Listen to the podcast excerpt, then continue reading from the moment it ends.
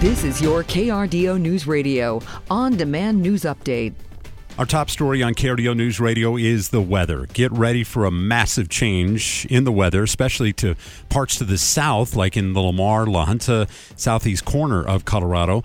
Storm Tracker 13 Chief Meteorologist Mary Matthews on Wednesday with cloudy skies in the forecast. Quick bursts of snow in the morning, very light accumulations, followed by a heavy round of slushy wet snow after 4 p.m. on Wednesday. General 1 to 3 inches across portions of the Pikes Peak region, 2 to 4 on the higher side expecting heavier accumulations across the wet mountains in the Wet Mountain Valley, where some 5 to 7 inches will be possible, and across Las Animas County and Huerfano County, where a good 3 to 6 inches will be possible by Thursday morning.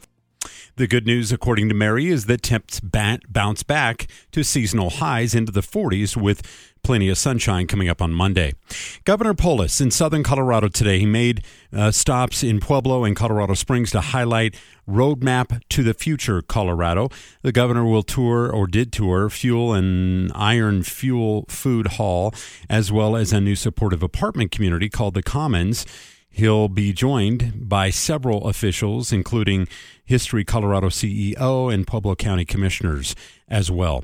Next year's air show, scheduled for the U.S. Army, make that U.S. Air Force Thunderbirds, is out. There's uh, going to be performances. Um, they're going to be performing close to three dozen shows across the nation in 2024. The Super Bowl, Daytona 500 are just a few of the other notable shows. On May 30th, the Thunderbirds will perform at the United States Air Force graduation near Colorado Springs.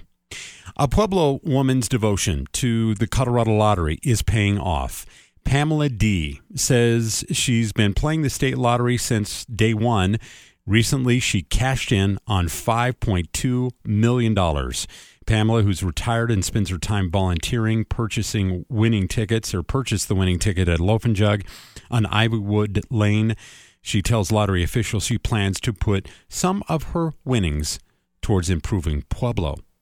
Colorado Springs is opening its 12th King Soopers location. A groundbreaking ceremony took place this afternoon at Northgate Boulevard and Highway 83 in the Flying Horse neighborhood.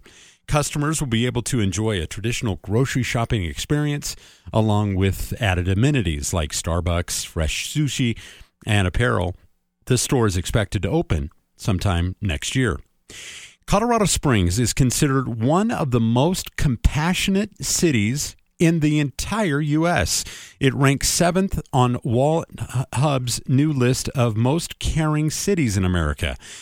That, according to the publication, the 100 largest cities were compared across 38 key indicators of compassionate spirit, like doing favorites favors for neighbors and donating to charities. Denver also fared well, coming in at number 15 on the list. Madison, Wisconsin is considered the most caring big city in the entire U.S.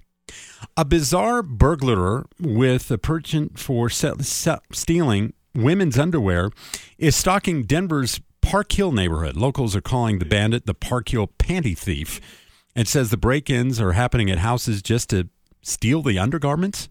The theft reportedly ignores valuables, and most burglars would take those valuables. But no, this, this guy wants to concentrate on panties, including electronics and money and medication. No, he's skipping that for the panties. A home security camera captured a possible image of that suspect, but the man in the video hasn't been identified yet.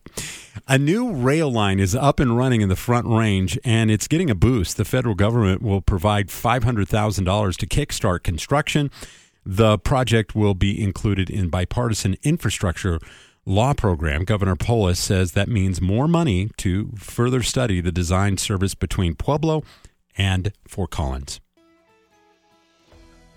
Cloudy skies stay in the forecast overnight tonight. Overnight lows in the 20s. Highs only in the 30s and 40s on Wednesday with dismal conditions and cloud cover in the forecast. A few morning snow showers possible for the Pikes Peak region, but no accumulations and no widespread impacts. It's going to be the afternoon and evening where we'll see heavy, wet snow move in across southern Colorado, lasting through Thursday morning, where impacts to the roads will be likely by Wednesday night and into the Thursday morning commutes. Heavy snow likely for portions of our southernmost counties where decent three to five inches will be possible for Huerfano County, uh, parts of Las Animas County, and even into the Sangre de Cristos. About two to four inches across parts of Colorado Springs and one to three across Woodland Park. A general two to four around parts of Pueblo County, clearing out by Thursday afternoon. From a Storm Tracker 13 Weather Center, I'm Chief Meteorologist Mary Matthews with KRDO News Radio. Get news, traffic, weather live on KRDO's morning news weekday mornings from 5 to 9. KRDO's afternoon news weekday afternoons from 4 to 7. On KRDO News Radio or anytime at krdo.com.